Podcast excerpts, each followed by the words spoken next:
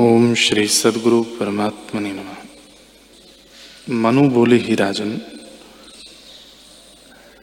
जो पुरुष वांछा से रहित होकर कर्म करता है, वह सदा करता है और महाशोभा पाता है।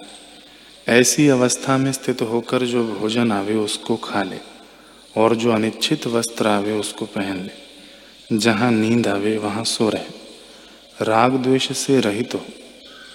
जब तू ऐसा होगा तब शास्त्र और शास्त्रों के अर्थ का उल्लंघन कर लौकिक व्यवहार करेगा।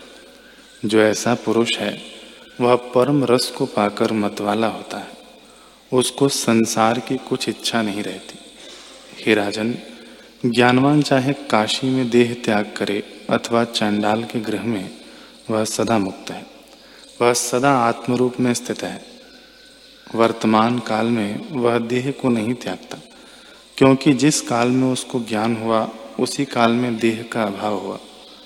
ज्ञान से देह की बाधा हट जाती है। हे राजन, ज्ञानवान सदा मुक्त रूप है। वह न किसी की स्तुति करता है, न निंदा क्योंकि उसके चित्त की कलना मिट गई है।